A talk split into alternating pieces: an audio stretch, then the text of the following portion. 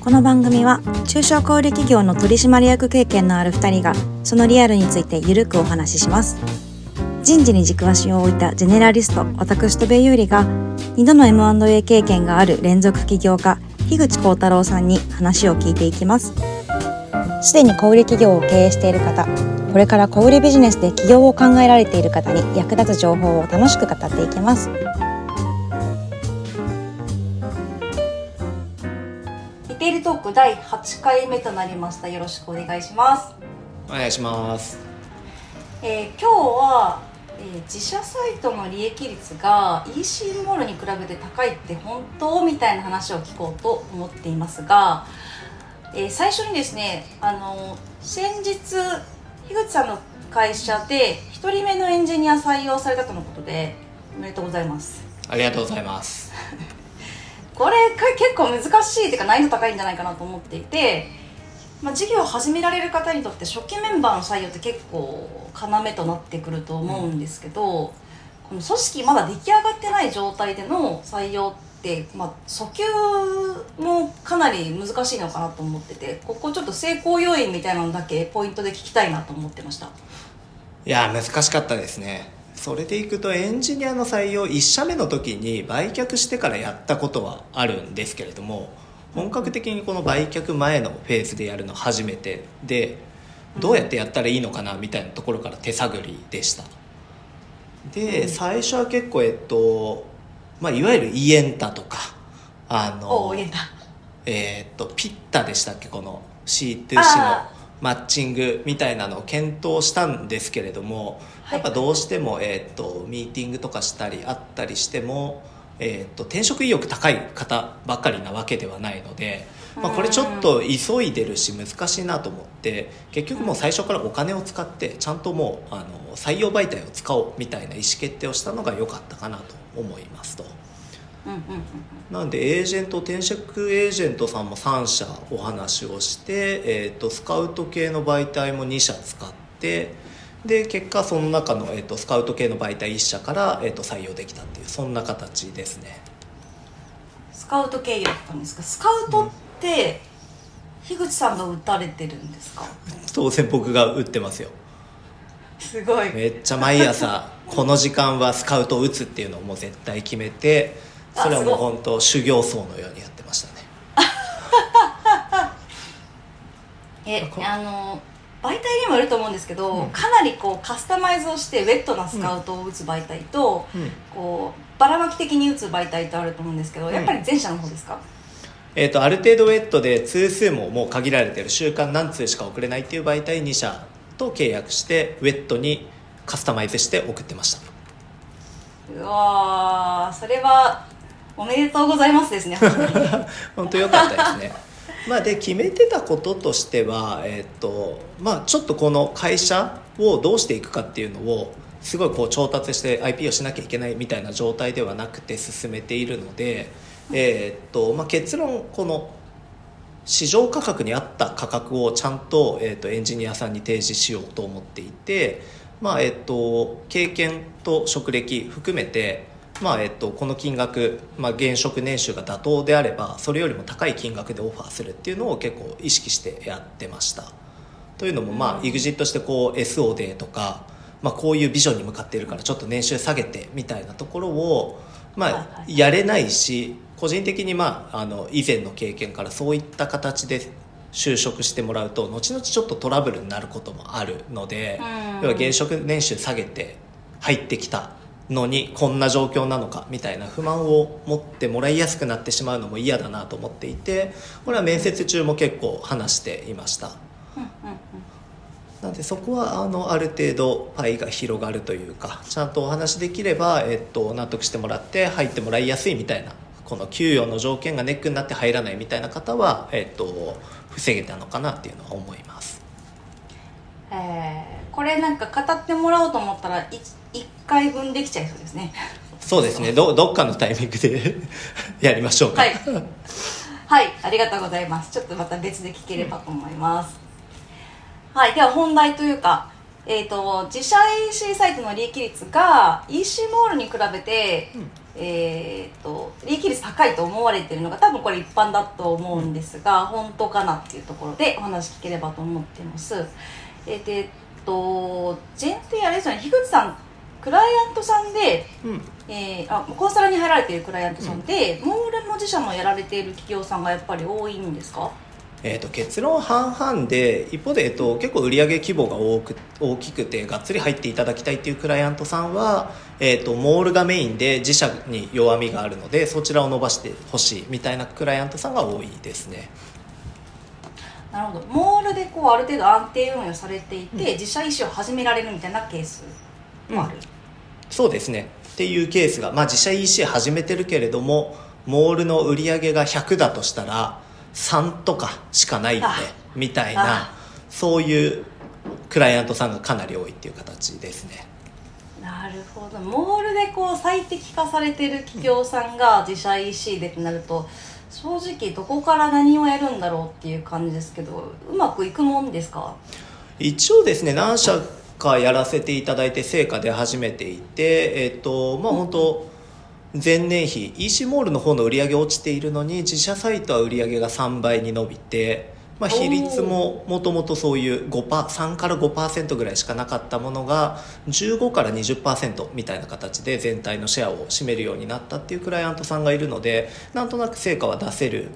のかなっていう手応えを感じてるっていう感じですね。すごいですね。こうモールで売るのと自社 EC で売るのと結構戦法が違うという認識なんですけど、そんなにうまくいくんですか？うまくいくんですかって聞くのもあれですけど最初にお伝えすることとしては時間がかかりますよと。で、端的に言うと、自社での集客を、集客基盤を整えましょうみたいな話をしているので、SNS の、フォロワーリーチを伸ばして、LINE の友達登録してくれる方を増やして、実際にメルマガ登録してくれる方を増やしましょうみたいな、この3種の神器の KPI をちゃんと伸ばして、自社で配信すればある程度自社にお客さんが来てくれる状態を作るのに、やっぱり1年ぐらいかかりますよねみたいな話をしていて、でこの3つを安定的に伸ばしていく上では、サイトに流入してもらって、もしくは SNS のフォローを促すような広告をしてみたいな形になるので、一定程度の投資が必要ですよっていう形の案内をしてるっていう感じですね。なるほどですね。なんでそういう形なので、利益率がすごく良くなることを期待して自社 EC やりたいですみたいな形でお話をされると、特に楽天さんとかでレビューすごい溜まっていて広告もそんなに投資しないでも売り上げがある程度規模ある会社さんなんかだと、楽天が一番この利益率高いっていうことがよくあるケースなんですけど、それを期待してそれよりももっと自社が良くなるよねみたいに言われてしまうと、いやそうはなんない可能性が高いですね、もしくはすごく時間がかかりますよみたいな形で話をしてます。なるほどですね。利益構造もかなり違いますもんね、自社とモールとだと。そうですね、でそもそも、モールにも2つあって、ZOZOTOWN とかマガシーク、楽天ファッションみたいな、あとはショップリストさんとかですかね、もう物流施設持っていて、お客様対応から出荷物流まで担うみたいな委託型の EC モールだと、手数料率って大体 35% 程度取られてしまうと。で35ですかねが、決算書とかで公表されている数字に近いところなんで問題ないと思うんですけれども、35程度です。で、楽天とか、Qoo10とかああいう、市場型みたいな形なんですけれども、事業者が出店して、集客ないしそのモールの中の、人を呼んでくれるのはある程度やってくれるけれども、お客様対応も物流も、自社で出店者側で対応しなきゃいけないみたいな EC モールだと、10% ぐらいみたいな、そんな手数料率って形ですね。なるほどですね。そっかそっか。物流込みと込みじゃないでだいぶものが違いますもんね。そうですね。これちょっと話挟んじゃうんですけど、私自身アパレルやってた時って店舗中心のビジネスだったんですよね。で、路面店もやってたし、パルコと丸井と百貨店とかを経験してるんですけど、当然そのショッピングセンターとか百貨店って売上連動の家賃みたいなものがあって、当然それってやっぱ路面店よりは割高になるんですけど、やっぱこう人がいる場所で売っていい権利みたいなのに捉えると、人がいる場所で売るっていうのがEC モールと同じなのかなっていうイメージで、店舗で考えるのあくまで。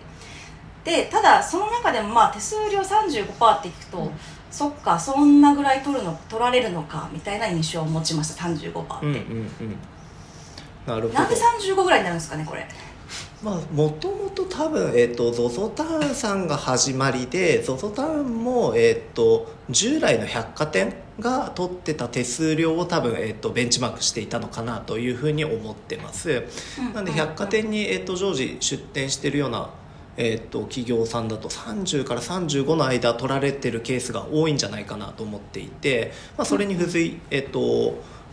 合わせてではないですけれども、そういった形で、ビジネスは構成されていると思います。でこの 35% の内訳みたいなものも考えてみると、そもそもの決済手数料みたいなクレジットカードの決済手数料が、5% 程度プラス、送料を含むこの入出庫費用みたいな物流の手数料みたいなところが、10% ぐらいかかるのかな。この時点でも 15% で、ざっくりですけどカスタマーサポートの費用に 5% かかっていて、広告費用が 15% になるとちょうど 35% っていう形なので、この金額で割っていくと、そんなにべらぼうに高いみたいなイメージではなくて、自社で運用したとしても決済手数料かかります、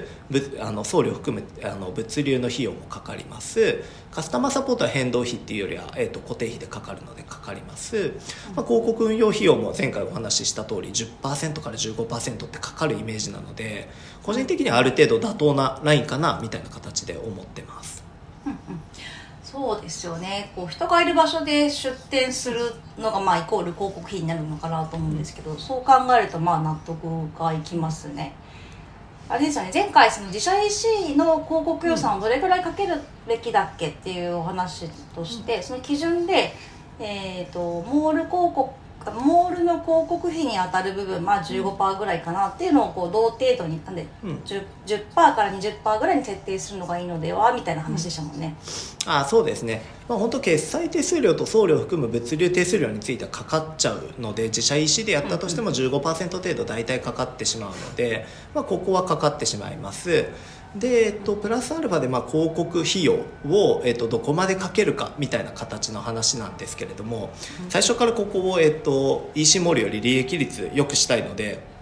売上に対して 5% 未満でかけたいですって言われてしまうと、母数が例えば月商100万円とかだったらもう5万円ぐらいしか広告費もかけれないので、取れる手段が少ないなみたいな形になってしまうので、ある程度確保してくださいね。なんで本当月商1000万いくぐらいまでは 15% 程度かけてもらって、ちゃんとこの、将来のお客さんになるリピーターとなるお客様を、増やしていくような形がいいんじゃないかって形でご提案しています。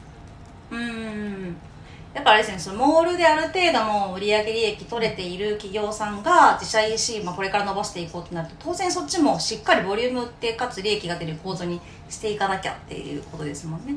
そうですね。ある程度その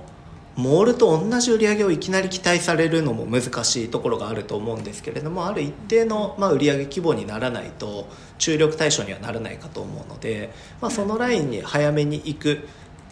かつもう EC モールでお客さんが評価してくれていて商品性に問題がないということであれば、どうしても EC モール使わないお客さんもいるので、そのお客さんをちゃんと、集めてきて、その方たちにリーチできるような、仕組みを構築するみたいなところに一定程度投資してもらうっていう形で、お願いしてるっていう感じですね。そうですよね。広告宣伝費なしでっていうのはもうやっぱり難しいって考えた方がいいですね。なかなか難しいかなと思うんですけれども、広告費の比率が少ないっていうことは、単純にオーガニックで、集客ができているっていう形なので、Google の検索で指名検索が多い、もしくは SNS のフォロワーがかなりいて SNS での集客が広告費使わないでもできているみたいな会社さんは広告宣伝費ないし低い比率でもできるかなっていう感じですね。これ前も話し上がってますけど、こう SNS 運用がうまい、前は多分フーフーさんとかケニアマリリアさんとか、わざわざさんの名前が上がってたと思うんですけど、これは俗人的で再現性ないから真似しようとしてもできないよねっていう話でしたよね。おっしゃる通りで、そういう SNS うまい人と、もともとの顧客基盤が大きいような大手企業のブランドだと、そもそもの、オーガニックでの検索の流通量があるので、そちらで、サイトに来てくれる人が担保できているっていう状況だと思いますと。で、EC モールの売り上げがメインの事業者さんってこのオーガニックで集客する部分を、半ば捨ててきたというとちょっと語弊あるかもしれないんですけれども、 EC モールに特化することで売り上げ伸ばしてきたので、ここの筋肉 SNS 筋肉とか、オーガニックで集客するこの筋肉が弱いっていうケースがあるので、まずはちょっと筋トレしてここの部分の筋肉つけて、集客できるようにしましょうみたいな、そういうご提案をしています。なるほどですね。確かにこれでもとはいえ自分が事業やってる側だったらと思うのが、ガツッと投資するのは怖いから、ちょっと様子見的に少額で広告始めてみたくなるだろうなという感じがしちゃいますね。それでいいかなと思っているので、ある程度の広告費の比率を決めてもらって、収益性が赤字にならないようにとかマイナスにならないようにみたいな形でご提案させていただいて、月賞100万円ぐらいだったら15万円からちょっと15万円だと足りないかもしれないので20万円まで使っちゃう可能性あるけど勘弁してくださいねみたいな形で、広告費の比率 20% であれば赤字にはならないですよねみたいなコミュニケーションをしながら、許容できる範囲でやっていくっていうのも全然弊社としてはやってるっていう形ですね。なんですけど、やっぱりある程度一定の規模に一定の期間で売り上げが伸びていかないとモチベーションも下がってしまうことになるかと思うので、ある程度この投資の部分、特にフォロワー獲得であったりの部分にはちょっと別枠みたいな形で考えてもらうみたいなことを提案したりしてます。要するに SNS のユーザーが集まるとモールにもプラスですよねみたいな、僕らがいた会社、売却した会社なんかだと、ZOZO が売り上げの中心なんですけれども SNS は相当力を入れていて、送客先も ZOZOTOWN にしているみたいな形でやっていたので、SNS のフォロワーはモールにも効いてくるので、自社とはこの会計のお財布を別にしてくださいみたいなご提案は全然させてもらってます。なるほどですね。さっきモチベーションが下がっちゃうっていうのが、その数字がついてこなくてモチベーション下がっちゃうっていうのがありましたけど、これやる気が出ないとかそういう気持ちの問題じゃなくて、仕組み的にもこれやる意味あるんだっけとか、こっちに時間割いてるくらいだったら収益出るモールに時間割いた方がいいよねみたいな考えにどんどんなってきちゃうのがすごくわかるし、あと社内でも優先度低く扱われちゃって、自社 EC の方に置いてる在庫をモールに回そうとか、結果立ち上がりきらないで時間過ぎちゃってお荷物プロジェクトになっていくみたいなのも容易に想像できますね。そうなんですよね。で、結局マーケット見るとモールでの売り上げってやっぱり大きいというか、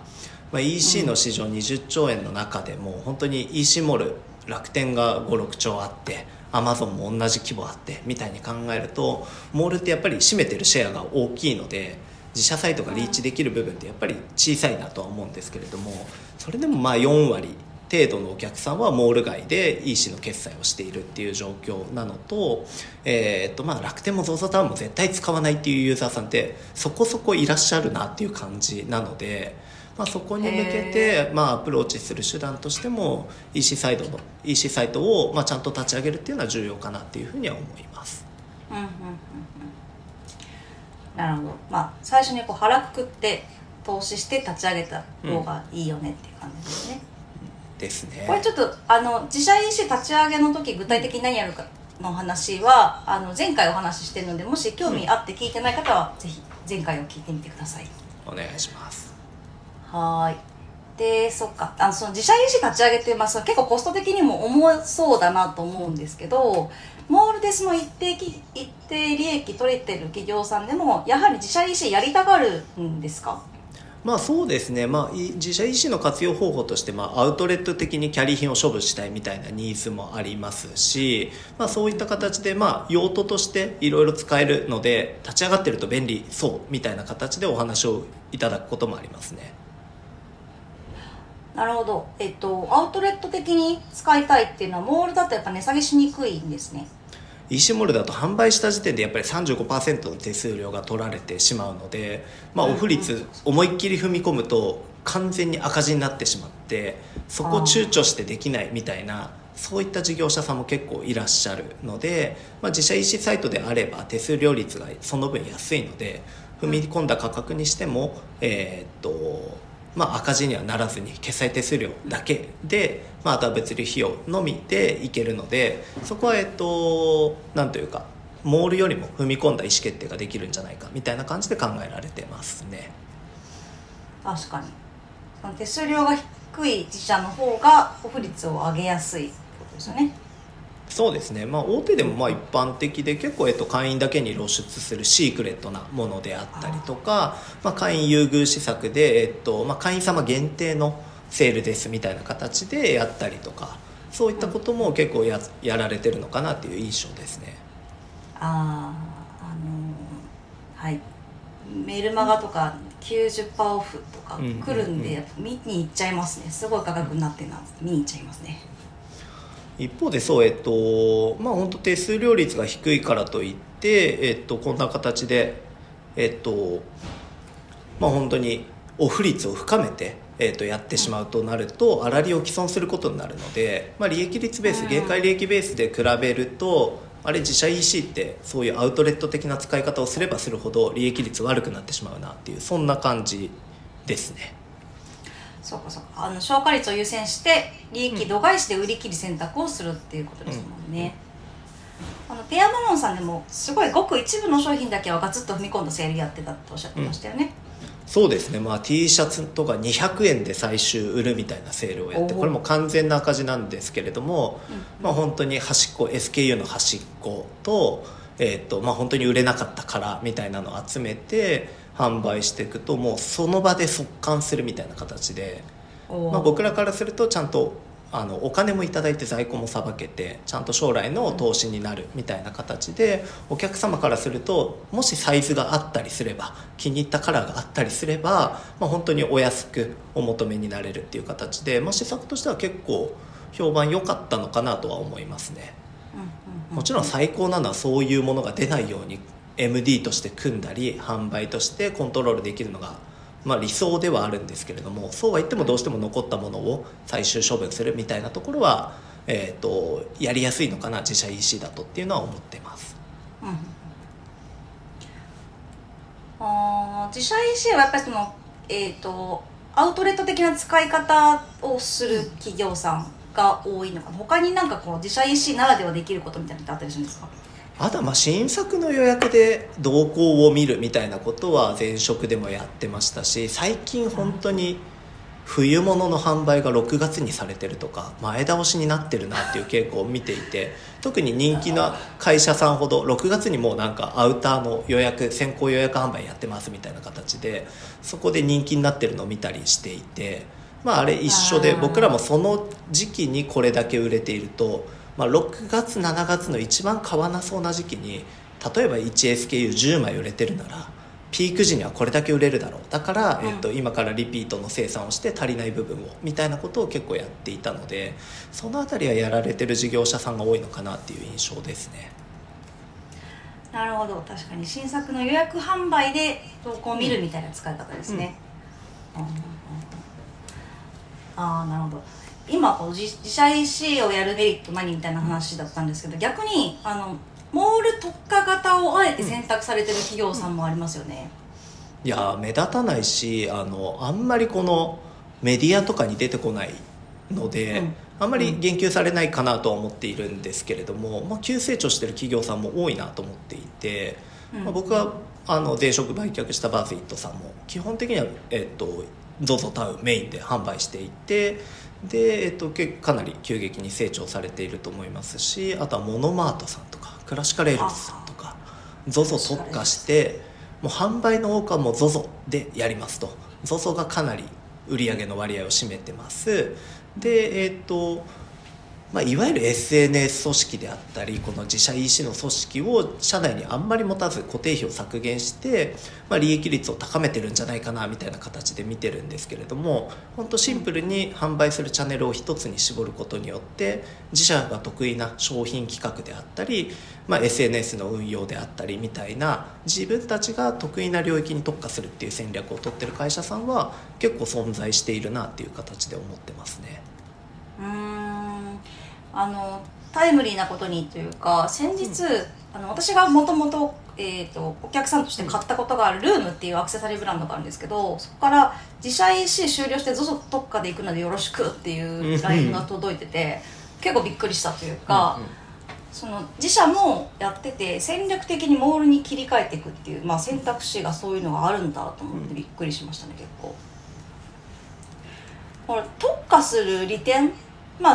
そこに集中するっていうところかなと思うんですけど、そっか、特化する利点って結構あるっちゃあるんですね。特化する利点として、自社の得意な領域に集中的にリソース投下して、競争優位性保てるみたいなところが一番かなというふうに思ってます。例えば、アパレル企業だと、MD 商品の企画みたいなところが一番重要になるので、そこにもう集中的に人を入れて、どちらかといえばバックオフィス業務であるカスタマーサポートであったり物流の指示出しみたいな人員を極力少なくすることによって、販売力を高めるというか商品企画力を高めるっていうのができるのかなというふうに思いますと。で、自社 EC サイトの支援をしていてなんですけれども、自社内でその自社 EC 立ち上げても、EC モールほど効率的にマーケティングとかその販売がうまくできないのであれば、その分はやっぱり効率落ちてしまう、固定費としてマイナスになってしまうっていうイメージなので、得意ではない領域を伸ばすよりも自分が得意とする、チャンネルに特化して自分たちが得意である、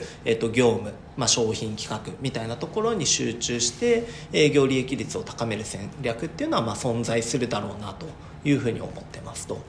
一方で特化するリスクっていうのももちろんあって、本当に特化してしまうとその特化したチャンネルのEC モールに振り回されてしまうというのはすごくあるなというふうに思いますと。で、直近だと楽天さんがもう本当は楽天モバイルへの投資赤字の影響が大きすぎるのか、その影響が楽天市場自体にも出てきているなっていうのを感じていて、12月のスーパーセールは結構支援させていただいている会社さんも結構削対比で厳しいみたいな話をされていたり、楽天市場全体の成長がちょっと鈍くなってきているんじゃないかなっていうのを、出店者側が感じちゃうほど、影響が出ているように思います。で、今年の4月からはクーポンの利用にこれまでかかってなかった手数料が利用クーポン1枚に対して50円みたいな形でかかるようになって、定額で提供している会社さんほどインパクト大きいなと思っていますし、出店手数料も値上げされるんじゃないかみたいなウェブメディアの記事が出ていたりしたんで、こう店舗負担が大きくなってくるみたいな形でなってくると、楽天市場を特に主力としてメインのチャンネルとしてやっていた店舗はまさにそのリスクが顕在化しているみたいな形ですね。で、こういう時に自社サイトも伸ばしてます、 ZOZO のチャンネルも持ってます、みたいな形になると、1個がこうリスクがあったとしてもそこの在庫をじゃあ別のところに予算分配しようみたいな形でできるので、本当に安定的に成長する上ではこのチャンネルの分散っていうのは重要になるかなっていう感じで思っていますし、そういったことを考えて弊社にご依頼してくれるクライアントさんがいらっしゃるのかなっていう感じで思ってます。なるほどですね。ここは中途半端にモールも EC もやるよりは選択と集中みたいな感じでこう集中した方がいい場合もあるし、逆に依存することでリスクもあるよねっていうことですよね。そうなんですよね。玉虫色の回答になってしまうもののチャンネルに特化するリスクもありますし、逆に利点として、伸ばしやすいみたいなところがあるので、よくあるのはやっぱり一点突破でここのにリソースを、集中させて成長させます。そこから成長が出てきたら別のチャンネルにも投資をして、そこまでで得た利益を投資して、別のチャンネルを伸ばしていくみたいな、そういうのが、王道かなみたいな形では思ってますと。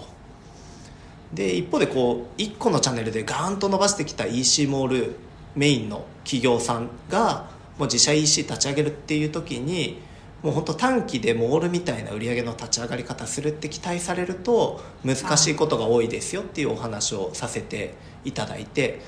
スタートの期待値を、我々のリスクヘッジでもあるんですけれども、期待値を下げさせてもらいながらちょっと長めにこう成長させていくつもりで一緒に取り組みましょうみたいな形でお話をしてますと。で大事なことは本当利益率を取るのか、利益の絶対額を取っていくのか、そもそもの自社 EC サイトの立ち位置をどうするのか、キャリーをさばく場所にしたいのか、ブランドの基幹にしていきたいのか、チャンネルの安定分散の対象先にしたいのかといった、自社 EC サイトを立ち上げる目的みたいなのを明確にして、それに対してどの程度投資ができるのかとか、求める利益率はどこになるのかみたいな話をできると、より、解像度も高く期待値も適切なまんま運営し続けることができるんじゃないかなっていうのが、この1年間ご支援させていただいた、一定の結論になるかなというふうに思います。なるほどですね、ありがとうございます。自社 EC そんな、ハードル低くないんだなっていうことが結構リアルに分かりました。そうですね、簡単に言ったら皆さん儲かってるのでなかなか難しいですね。ありがとうございます。そしたら次回なんですけど、打って変わってアパレルの決算書の読み方のノートを樋口さんこの間書かれていたので、そこちょっともうちょっと深掘ってお話聞いていきたいなと思っていたので、次回はアパレルの決算書の読み方についてお話聞いていきたいと思います。はい、よろしくお願いします。はい、ではありがとうございました。